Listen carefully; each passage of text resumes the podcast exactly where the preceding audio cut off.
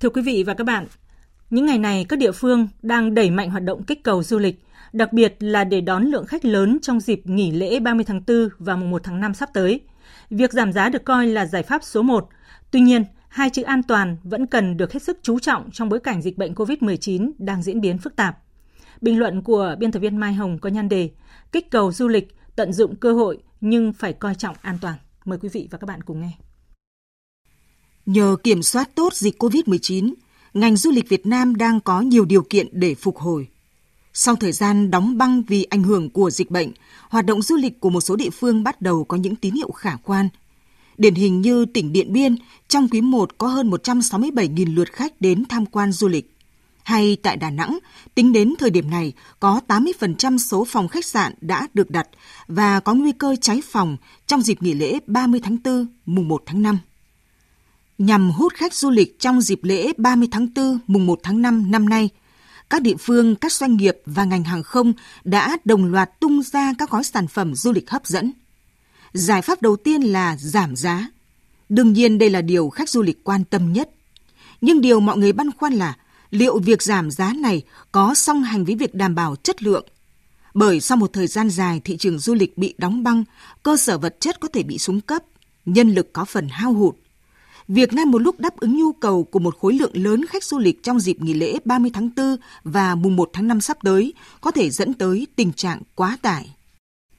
Kích cầu là giải pháp cần thiết, trước mắt và cần làm ngay để cứu sống ngành du lịch sau tác động của đại dịch covid mười chín.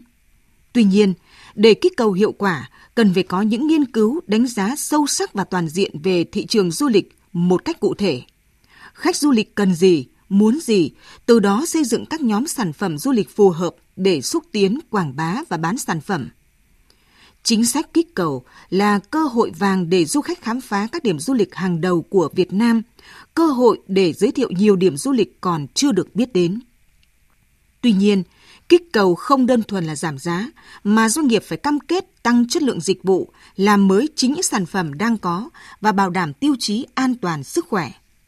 Mặt khác, các doanh nghiệp cần có cơ chế hợp tác thống nhất mức giảm giá, thời gian giảm giá chung, công khai, minh bạch, không gây nhiễu loạn thị trường, đảm bảo chất lượng và ổn định tài chính của mỗi doanh nghiệp. Và còn một điều nữa rất cần quan tâm hiện nay, đó là sự an toàn.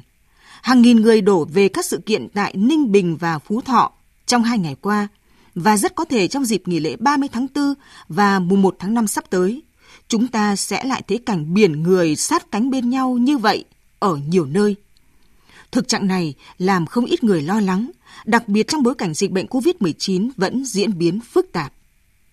Chính vì thế, đúng như khẳng định của Phó Thủ tướng Vũ Đức Đam tại lễ khai mạc năm du lịch quốc gia Ninh Bình hai không hai mốt, kích cầu du lịch là cần thiết nhưng phải hết sức coi trọng hai chữ an toàn. Bởi vì chỉ cần một khâu, một cá nhân, một cơ sở, một khoảnh khắc chủ quan, buông lỏng là dịch bệnh có thể xuất hiện trong cộng đồng.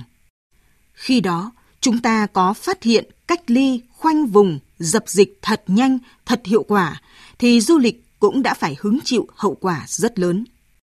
Thực hiện nghiêm các biện pháp phòng chống dịch an toàn không chỉ giúp du lịch Việt Nam tiếp tục phục hồi, vươn lên mạnh mẽ, mà còn vì cộng đồng, vì đất nước.